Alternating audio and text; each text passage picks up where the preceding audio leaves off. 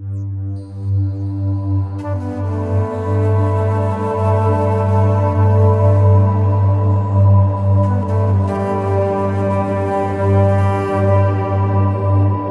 الذات والإيجابية كلمتان تترددا أمام أعيننا بكثرة مؤخراً في مواقع التواصل الاجتماعي، لدرجة أنه صارت نكتة عند البعض للهروب من عالم سلبي، أو ربما عالم نشوفه سلبي ومو قادرين نشوف الجانب الإيجابي منه. وفوق كل ده نلاقي منشورات تنصحنا بحب الذات، لدرجة أنه كثير مننا صار يدفع نفسه باتجاه الأنانية عشان يثبت للآخرين أنه بيحب نفسه. وفقاً لمصطفى محمود، فشكل من أشكال احترام الذات أن تبتعد عن أي شخص لا يقدر قيمتك، ما يعني أنه لحب الذات صور وأشكال متعددة، وللإيجابية كمان.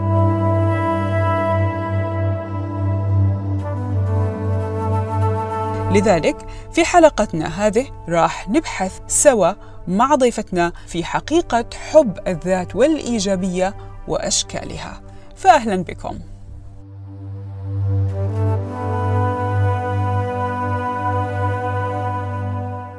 ضيفتي اليوم هي السيدة غريس خليف، وهي المدربة في القيادة والعافية والعلاقات بي سي سي سي بي سي سي من آي سي إف، وأخصائية تنويم مغناطيسي أو إيحائي معتمدة ومعالجة الطاقة. في رحلتنا اليوم نحاول التعرف على الكلمة التي تبدو وهمية لدى البعض وصعبة لدى آخرين وممكنة لدى فئة أخرى. سيدة غريس، أهلا وسهلا بك من جديد معنا في عين العقل. خليني أبدأ معك. سؤال الأول، ما حقيقة الإيجابية؟ كيف نكون إيجابيين وسط كل السلبية اللي بتحيط بنا في كل مكان، وخاصة بعد كوفيد تسعة عشر؟ إيه، آه سؤال كتير كتير حلو، لأنه اليوم في كتير ناس آه آه عم بينظروا للإيجابية بطريقة خاطئة. ومعك حق، لما يكون الإنسان آه بوسط سلبي كتير وبحالة نفسية سلبية بيستصعب يوصل للإيجابية. هلأ الإيجابية شيء كتير كتير مهم، وطبعاً كتير كتير بتساعدنا نتخطى مشاكل الحياة اللي منواجهها. فقبل ما نقدر نكون إيجابيين بدنا نكون واقعيين، وبدنا نقبل ونفهم كل الحالات النفسية اللي منفوت فيها. فلما الإنسان يكون سلبي أو يكون مكتئب أو يكون تعبان نفسياً، بداية اتجاهه للسلبية بده يبدأ بالقبول واقعه، وين هو، شو عم بحس، كيف عم بحس. اللي منساعد اللي بيساعدنا للوصول للإيجابية هو الذكاء العاطفي والتنظيم العاطفي. شو يعني؟ يعني كل تجربة بحياتنا بتصير منتجاوب معها عاطفيا. نحن منحط ليبلز، منحط منسمي الحالة العاطفية، يا سلبية يا إيجابية، منيحة أو غلط. هون ما ما لازم نحط أسامي للإحساس. في إحساس أنا عم بحسه، شعور عم بيتغلب علي، بدي أفهمه، بدي أقعد معه، بدي شوف لشو إجا، لأنه العاطفة والإحساس هي مثل مثل كومبس، بوصلة أو بوصلة بت بتساعدنا نفهم حالاتنا النفسية. مم. أنا ما في يكون إيجابية إذا كل شيء بحياتي سلبي، إذا ما في شيء ماشي. مم. تقدر أوصل للإيجابية بدي أفهم شو عم بيصير فيي، بدي أعرف كيف أتعامل مع هاي العواطف وهاي المشاعر، بدي أعرف كيف واجهها، كيف أقبلها، تقدر أتخلص منها. بقى هون آه كتير مهم الإنسان يعمل كوتشنج، يعمل ثيرابي، يعمل مايندفولنس، يعمل تأمل، ليفهم حاله وحالات النفسية اللي عم بيمرق فيها. وهل الإيجابية هل... تعالج بكل هذه الأنواع من مخاطبة الدماغ؟ آه نعم. كيف؟ لأنه الإيجابية رح نتوصل لها بس نعرف سبب السلبية التربيه تبعنا او سبب وصولنا للمكان اللي نحن فيه.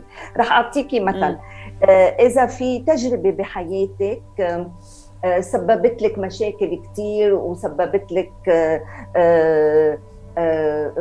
الم، تروما، الم، تروما، فاينانشال بروبلمز، مشاكل ماديه ماديه ايه بتنظري لها دائما انه هيدا الشيء كثير كثير عاطل، كثير صار فيه مش منيح.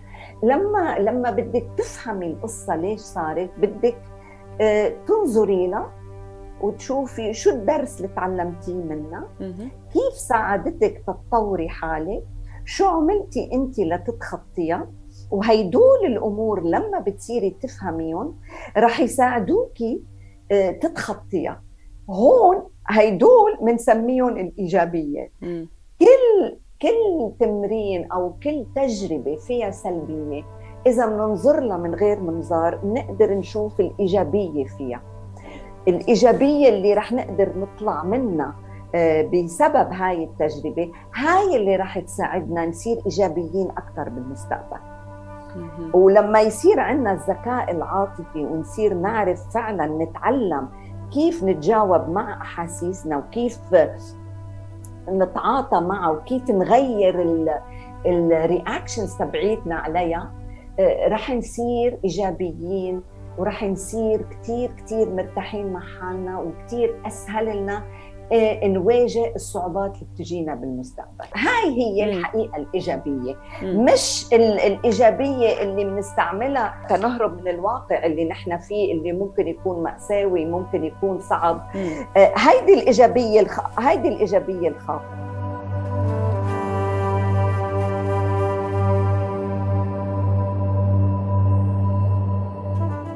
بس لسه كلام الكوتش أو اللايف كوتش بالنسبة لشخص داخل خندق الاكتئاب أو القلق، بالنسبة له هذا الكلام صعب، غير واقعي، وأحياناً بيكون الكلام كمان مستفز. بيقول لك أنا الآن في مصيبة كبيرة وشايفة الدنيا سودة، وأنت قاعدة تقولي لي طالع في الأشياء الإيجابية، شوف الأشياء الثانية.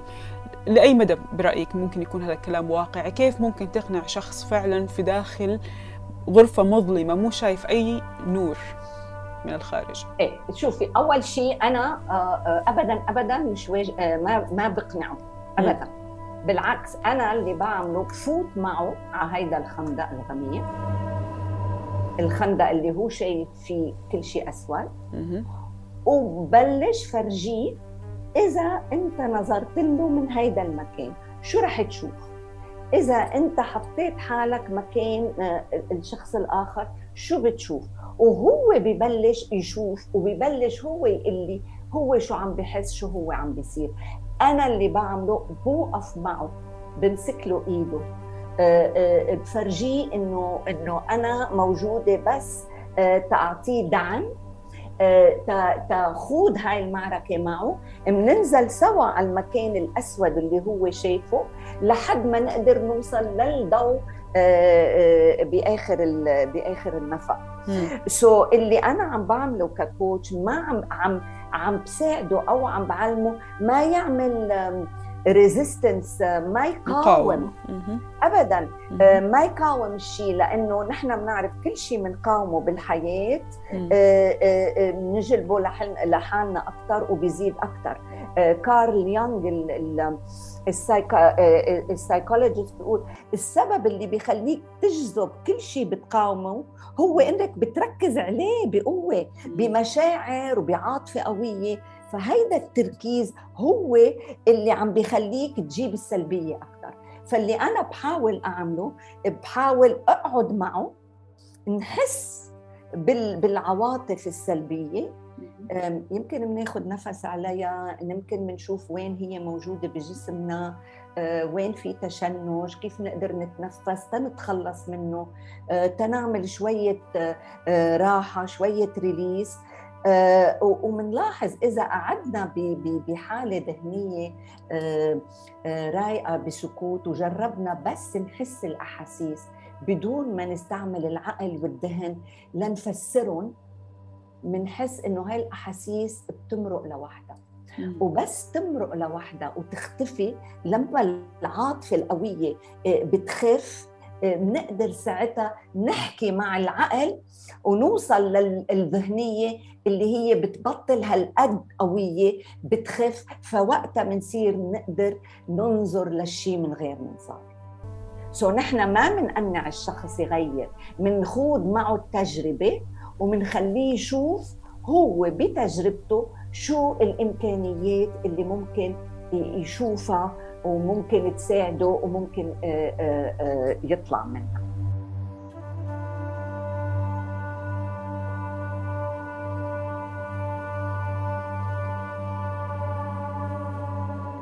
لما بتقولي بندخل على العقل، يعني في بعض المصطلحات اللي بتستخدميها يمكن مزبوط يا أخذت مزبوط. الناس أبحر أبحرت بيهم لاتجاه بعيد، بيتساءلوا مم. حول هذه الكلمات. مم. خلينا شوية كده بطريقة عملية نوضحها.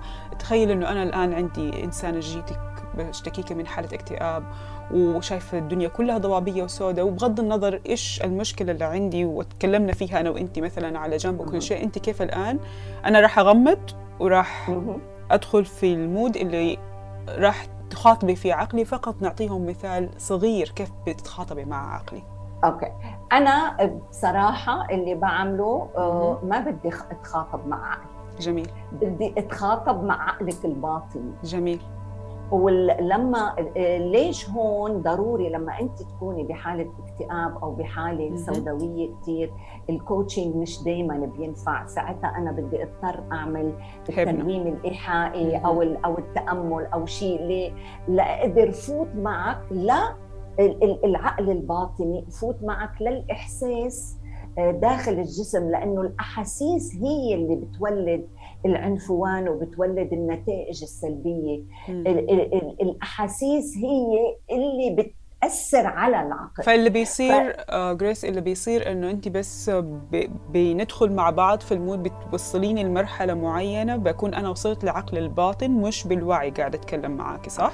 نعم، بتكلم أنا بالعقل الباطن. بجرب. أيوة، هيدا اللي بدي جرب أوصل له. مشان هيك أنا بساعد الزائر عندي آه من خلال التنويم الإيحائي أو التأمل مه. كيف يتنفس، آه كيف آه يوصل لحالة هدوء ذهني، ولما عقله يضل يخطفه ويرجعه للأفكار بعلمه كيف يركز على النفس، يركز على الإحساس الداخلي تيقدر يخفف وطئة عقله السريعة. هاي بتاخد شوية وقت، مزبوط، يمكن مرات ما بتصير بأول جلسة، مرات بتاخد أكتر، ولكن بدي أنا وياه يتمرن عليها لما نقدر نوصل لمكان وين يصير فيه هدوء، فعلا هدوء أو استرخاء ذهني، ساعتها بنقدر نخاطب العقل الباطني. او اذا ما وصلنا لهاي والانسان ما بده يفوت بالايحاء، من بنخاطب العاطفه. شو الاحاسيس؟ فينا ناخذك على رحله جسديه. وين حاس الاكتئاب؟ في ضغط على قلبي، في وجع بمعدتي، يمكن عم بحس اني عم بختنق، في شيء ثقيل حسسته على ظهري. وممكن استعمل انا فيجواليزيشن او تخيلات بالتامل تقدر تدعم وتساعد الشخص يخفف من هالاحاسيس. لما بنقدر نغير الاحساس ممكن نقدر نغير التفكير بعدين، ولما يحس براحة جسدية وراحة عاطفية وقتها بصير شوف كيف بقدر أوصل للذهن وغير ال ال ال ال طريقة التفكير والتركيز الذهني تبعه. أنا بس حبيت أوضح للمستمعين إنه ماذا نقصد لما نقول نكرر كثير كلمة دخلت لعقله وحاولت أخاطب أيوة. مشاعره، وهذه هي إيه بدنا نخاطب مشاعره. ليه؟ لأنه الإنسان دايماً بعقله بيجي م-م. بأفكاره م-م. وكلنا أفكارنا وعقلنا هي اللي مسيطرة علينا، ولكن بالحقيقة لما نفوت بدراسة الاضطراب والستريس بنعرف إنه التأثير الكبير اللي على تصرفاتنا هو مش عقلنا، هو أحاسيسنا. م-م.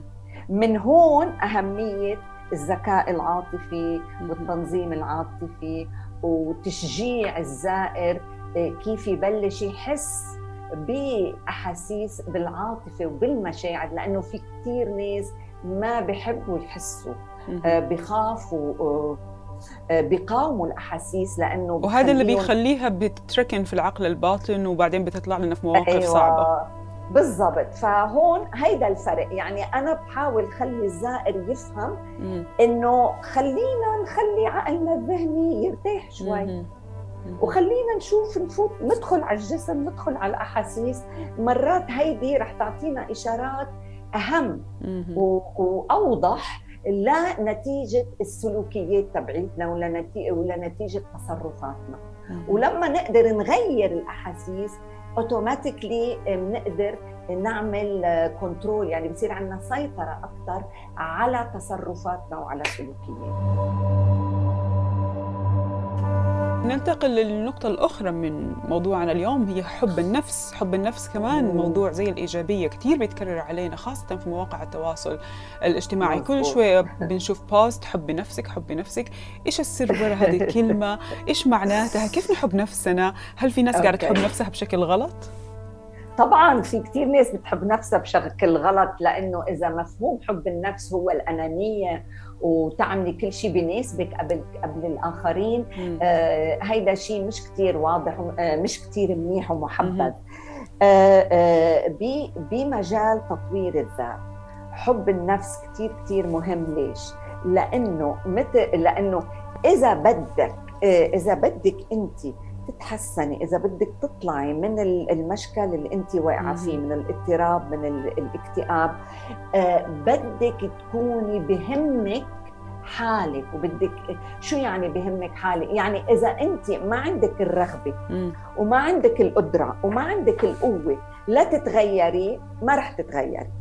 ليصير عندك رغبة وقوة بدك تصيري تحبي إنه تطوري ذاتك، وهون أهمية حبك لتطوير ذاتك، لأنه هو اللي رح يساعدك توصلي للنتائج الإيجابية. بعدين مثل ما دايماً بنعرف، إذا بدك كإنسان تتطوري وتصيري سليمة وتساعدي الآخرين، بدك تكوني متصالحة مع ذاتك ومرتاحة مع ذاتك لتقدري تعطي. so يعني إيش متصالحة مع ذاتك ومرتاحة مع ذاتك؟ متصالحة مع ذاتك يعني الإنسان اللي اللي ما بحب حاله، يعني مثل ما مثل إذا بتشوفي حالك بالمراية وبتشوفي بس الأخطاء هيك، بتشوفي حالك إنك ناصحة، بتشوفي حالك إنك بشعة، طريقة التكلم مع حالك دايماً بتوبخي حالك، دايماً عندك حكم قاسية مع ذاتك، بتحكمي على حالك. هيدول كلهم رح رح عم بتركزي انت عليهم. مثل ما قلنا كل شيء بتركزي عليه بيكبر وبيكتر بحياتك. فاذا بدك تتغيري بدك تتعلمي تركزي على الايجابيات، على الاشياء اللي بدك اياها تصير. سو so, هون بنستعمل حب الذات والافرميشنز. ليه؟ لانه بدنا نعلمك تركزي على اللي بدك تحصلي عليه، على النتيجه، ولما تركزي عليها وتصيري تحسي كأنك وصلتي لها. طب كيف ممكن واحدة تحب نفسها، تتقبل عيوبها، سواء كانت زيادة في الوزن، سواء كان لون بشرة مختلفة عن غيرها، وسط الظروف البيئية الصعبة اللي تمر فيها، من حالات تنمر، من حالات مهما حاولت تقنع نفسها هي بنفسها إيش ما كان الشيء، هي عارفة إنه هو ما هو عيب أصلاً، بس اجتماعياً بيحسسوها آه. إنه عيب. آه شوفي آه في طريقة كتير حلوة لتساعد الإنسان يحب ذاته، آه لتقدري تغيري طريقة آه كلامك مع ذاتك، ولتقدري تغيري الطريقة اللي أنت آه آه عم تتعاملي مع حالك فيها. آه تصرفي مع حالك كأنك أم مم. عم تهتم بطفلة الصغيرة. هلا إذا أنت عندك طفلة صغيرة آه، وبدك توصلي معها لنتائج، بدك تحبيها، بدك تعطفي عليها، بدك تحني عليها، آه، بدك تخليها تحس إنه رغم كل شيء أنت بتحبيها كما هي.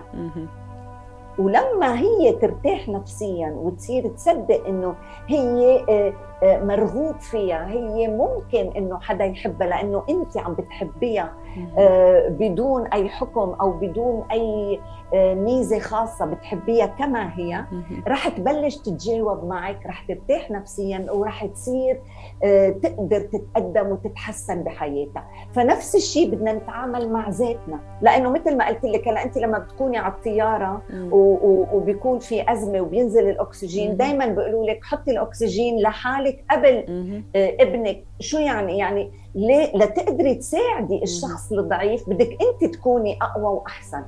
فانت لتساعدي حالك هيدي طريقه كثير حلوه، عاملي حالك كانك طفل بده مساعده، وكوني حنونه ولطيفه مع ذاتك.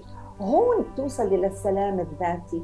والإنسان اللي بده يضعف مثل ما قلنا بالذكاء العاطفي، أي سلوك بدك تغيريه بدك أول شيء تشوفي طريقة التفكير، إذا هي ذهنية فيها نمو ولا ذهنية مسكرة ما عم تقبل التقدم. نفس الشيء بالنصاحة، لتقدري تغيري النصاحة بدك أول شيء تقبلي حالك مثل ما أنتي.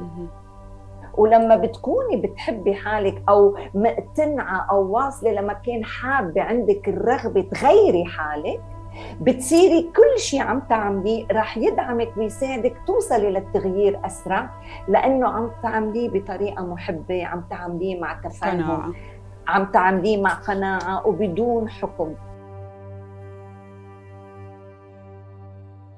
هل في تجارب وصلتك من حالات وفعلا شفتي عليهم التغيير؟ هل في شيء قصة كنت تتذكريها؟ طبعا طبعا كثير كثير كثير طبعا كثير. لانه شوفي انا في شيء بستعمله بنسميه الافرميشنز، يعني الجمل الايجابيه اللي بتقوليها لحالك مشان تساعدي حالك تصيري تحبي حالك. كيف؟ اول مره اخذت زبونه عندي وفت معها على الحمام وخليتها تتفرج على المرايه، وقلت لها طلعي على حالك وقولي أنا بحب حالي. دغري بلشت تبكي. ليه؟ قالت لي لأنه أنا ما بحب ما بحب شكلي وما بحب وجهي وما بحب منخاري. ومزبوط، اعترفت إنه هي ما بحب حالي.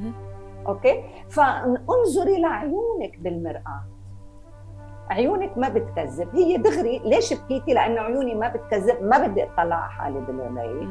قلت لها طلعي على حالك بالمرايه وتخيلي انه انا وراكي امك وانت بنت صغيره، وانا عم بقول لك مامي انت حلوه، مامي انت بتجنني، مامي انت قادره، انت عندك القوه، انا حميتك، انا معك. دغري حست براحه نفسيه وطلعت على حالها بالمرايه. قلت لها اذا في حدا معك دائما عم بيدعمك وعم بيعويكي ممكن تتغير طريقه تفكيرك مع نفسك. ودغري قالت لي ايه طبعا، لما ما بكون لحالي عم بواجه الدنيا وما بكون لحالي عم بواجه الحكم عم بكون مرتاحه. قلت لها نعم، انت مع حالك جواتك جو داخلك عقلك الباطني طفل صغير معذب، طفل صغير ما حصل على الحنان ولا على السبورت ولا على الدعم اللي هو بحاجه له لعده اسباب وصلتك للانت في اليوم. فنحن اليوم بدايه العلاج الذاتي نحب حالنا ونتاكد انه إننا نحن عم ندعم هالطفل الصغير اللي تعذب وما قدر يوصل لوين ما بده. هلا بدنا ندعمه ونساعده ورح نساعده ليوصل. يعني في شيء بنسميه inner child بال بال بال بالهيلينج، يعني الطفل الداخلي هيدا بحاجه لحب وحنان، وفينا نتواصل معه بالتامل، نتواصل معه بالايحاء، حتى بالكوتشنج لما نصير نعرف كيف نحكي مع ذاتنا ونغير طريقه حكمنا مع ذاتنا، لانه لازم نعامل حالنا مثل ما بنحب الاخرين يعاملونا. طيب بعد ما يطلع من عندك الشخص هو مقتنع انه فعلا في حلول وانا بدات اتقبل نفسي وكل هالكلام، احيانا يرجع ينحط في موقف جدا صعب وقاسي وترجع كل الترومز رغم انه مزبوط. يا بس ايش ايش الحل مع هذا الموقف؟ كيف بيتصرف؟ هل لازم يرجع للمعالج ولا في اشياء ممكن هو يتصرف يعملها ويساعد نفسه؟ مثل ما قلت لك في اشياء بيقدر يستعملها. يعني انا اذا اعطيته هاي التولز كيف يعمل الافرميشنز، كيف يوقف على المرايه، كيف يحكي مع حاله، كيف يعمل التامل، وقدر يتغلب على الصعوبه بيكون منيح. ولكن مرات التجارب قاسيه كثير، ليه بدك تخوضها لحالك؟ ما فيها شيء ترجع للمعالج أو ترجع للشخص اللي تشتغل معك، ولكن دايماً دايماً المرة الثانية أو المرة الثانية بتكون مدتها كتير أقصر، لأنه أنت أنت already خضتي شوية تجارب وعملتي تغيرات واشتغلتي على حالك، فرح تكون أسهل تطلعي منها المرة الثانية. بس دايماً دايماً ما لازم يكون الإنسان قاسي. واليوم لأنه في كتير ناس دارسة ومتعلمة وبروفيشنال بتقدر تدعم وتساعد، ليه ما نستفيد منها؟ لما بدنا نعمل كل شيء نحن لوحدنا هيدا عبء كتير ثقيل، وما عنا الوقت والقدرة دايماً نخوض تجاربنا كلها لحالنا. من هون حلو يكون عنا الدعم من ال من الكوتش، من ال من شخص، مرات في مجموعات فينا ننتمي إلى، في يعني عرفتي في كتير مجالات اليوم خاصة على التواصل الاجتماعي بتساعدنا إن نتخطى الصعوبات. وإذا ما قدرنا ما في شيء اسمه عيب، في كتير ناس اختصاصيين بيقدروا يدعمونا ويساعدونا اليوم، وشكر فظيع لل... للتواصل الاجتماعي وللإنترنت ولكل هاي تنقدر نحصل على المساعدة اللي نحن بحاجة إلها. مش عيب نطلب مساعدة، لأنه بتسهل الأمور وبتسرع كثير. طبعا دايما يقول مش عيب إنه نطلب مساعدة لما نكون محتاجينها. آخر اليوم وقبل ما ننام دائما كان كل الأفكار تتجمع. ليش؟ إيش المشكلة؟ ما احنا عارفين بصراحة ليش قبل النوم تحديداً الأشياء السلبية تحديداً تجي وتزورنا، لأنه دايماً لما بتنامي لما بت... لما بتقعدي على التخت وبترتاحي شو بيصير؟ بيصير في ارتخاء جسدي، صح؟ دايماً لما الارتخاء الجسدي بيصير العقل بيصير يشتغل أكثر. ليه؟ لأنه كل شيء بجسمك عم بيرتاح، عقلك ما في شيء ما في شيء عم بيشغله، ببلش يفكر كثير وببلش يروح على السلبيات. ليه؟ لانه متعود، لا اكثر ولا اقل. مشان هيك كثير ضروري وكثير مهم قبل ما ننام نتعلم ناخذ لو خمس دقائق بس نجرب نعمل تأمل. شو يعني؟ مش ضروري نعمل فل سيشن تأمل، بس خمس دقائق نتعلم آه، ناخد النفس العميق، نتعلم نركز على النفس، نركز على جسمنا، نركز على حالة الارتخاء. آه، آه، إن، إن فينا نوصل بالجسم من راسنا لأجرينا نرخي، آه، آه، آه، و ونحاول إنه نخفف التشنج ونروق. بس يروق جسدك بتساعد عقلك يروق، وفي شيء ممكن يساعد الذهن ليروق بمخيلتك. روحي على مكان اللي بتحبيه كثير، مكان حلو هادي، مكان بتحسي حالك فيه دايما مرتاحة مبسوطة. عادة بيكون بالطبيعة، يمكن على البحر، يمكن بالجبل، تحت شي شجرة. حتى لو المخيلة فضلت تسحبني أكثر للجهة السلبية، إيه؟ المخيلة رح تضل تسحبك، واللي لازم تعمليه ما ما ما تقاوميها. ارجعي دايما على النفس، ركزي على شيء آخر غير فكرك. خدي ال... ليه أنا بحب النفس؟ لأنه شيء عملي بيقدر الواحد يقدر يركز عليه. ركزي على نفسك، الزفير والشهيق. الشهيق خليه يكون قد مدة الزفير، أو شهيق وتوقفي وبعدين زفير. اعملي أي طريقة نفس، في كتير طرق مختلفة للنفس اللي بتخلي تركيزك يروح كله على النفس. العقل ما بيقدر يركز على كتير أشياء بنفس الوقت. مع التدريب ومع التمرين رح تقدري تخففي العقل وتعلميه شوي يوصل للهدوء بالتركيز على النفس، وبمساعدة نفسك تتخيلي المكان الحلو اللي بتحبي تكوني فيه، وخدي حالك على هالمكان وخلي عقلك يقعد هنيك ويحس حاله مرتاح مبسوط، كل شيء حواليك حلو. شو شمي ريحة الطبيعة، اسمعي أصوات العصافير، حسي بدفء الشمس عليكي، خلي كل الأحاسيس تبعيتك تفوت بهال بهالتمرين الحلو. بتعطي فرصة لعقلك يهدى شوي. إذا عم بيركز على هيدا التمرين وعم بيركز على النفس ما رح يقدر يركز على التفكير كتير. مرة بعد مرة مرة بعد مرة بتوصلي للهدوء. في ناس ما بتوصل لفترة بعيدة، بس إذا بتلتزمي تعطي حالك هالتمرين على الأقل مرة باليوم لمدة خمس دقايق بتزيديها كل مرة شوي، مع الوقت رح تقدري توصلي للهدوء العقلي. وبصراحة رح كون كتير صريحة معك، أنا لما بلشت التأمل ما وصلت لحالة تأمل كاملة إلا بعد أربع سنين من التجارب اليومية. قد ما كان عقلي دايماً مشتت مشتت ويخدني ويجيبني، ولكن المثابرة وتحديت نفسي بدي شوف إذا رح أقدر أوصل لمرحلة بحياتي وقف عقلي من التفكير الدائم، وفعلاً وصلت. وبس وصلت صارت أسهل وأسهل وأسهل.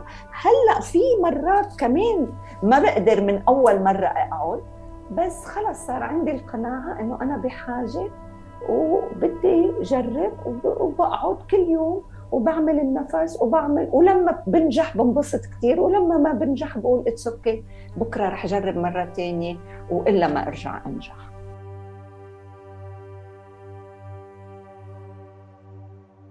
دي نقطة جدا جدا مهمة تعطينا الأمل إنه حتى لو ما زبط معانا ففي النهاية راح يزبط زي كثير من الأشخاص من حولنا. في النهاية راح يزبط. أنت بده تضلك مثابرة ويضلوا عندك إيمان وتجربي عدة طرقات لتوصلي للي بيريحك. مش نفس الشيء بس... ب... كل الناس بيحبوه. التأمل ممكن يصير بالرسم، ممكن يصير بالقراءة، ممكن يصير بعمل فني بتحبي تعمليه. المهم تتدربي على شيء يكون عندك شغف إله، تنسجمي فيه وتنغمسي فيه بشكل عقلك يبطل يفكر بهاي الأشياء. هيدا بيقدر يكون حالة تأمل. فكل إنسان بيقدر يلاقي شيء بيساعده ليوصل لهالحالة تبعية الهدوء الذهني.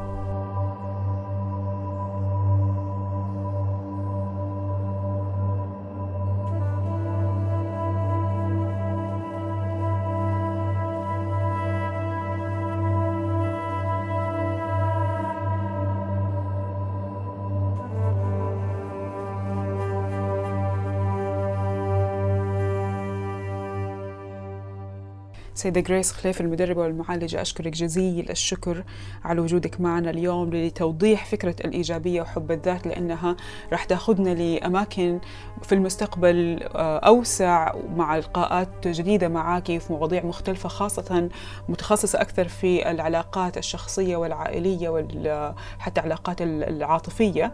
فالإيجابية وحب الذات ربما رح يكونوا البيس أو الأساس لحديثنا في المستقبل إن شاء الله. شكرا جزيلا لوجودك معنا وعلى هذه التوضيحات، وإن شاء الله لنا لقاءات قريبة مع مواضيع جديدة. إلى اللقاء. شكرا شكرا كثير ميساء على هاي الفرصة، أنا ممنون لك. شكرا.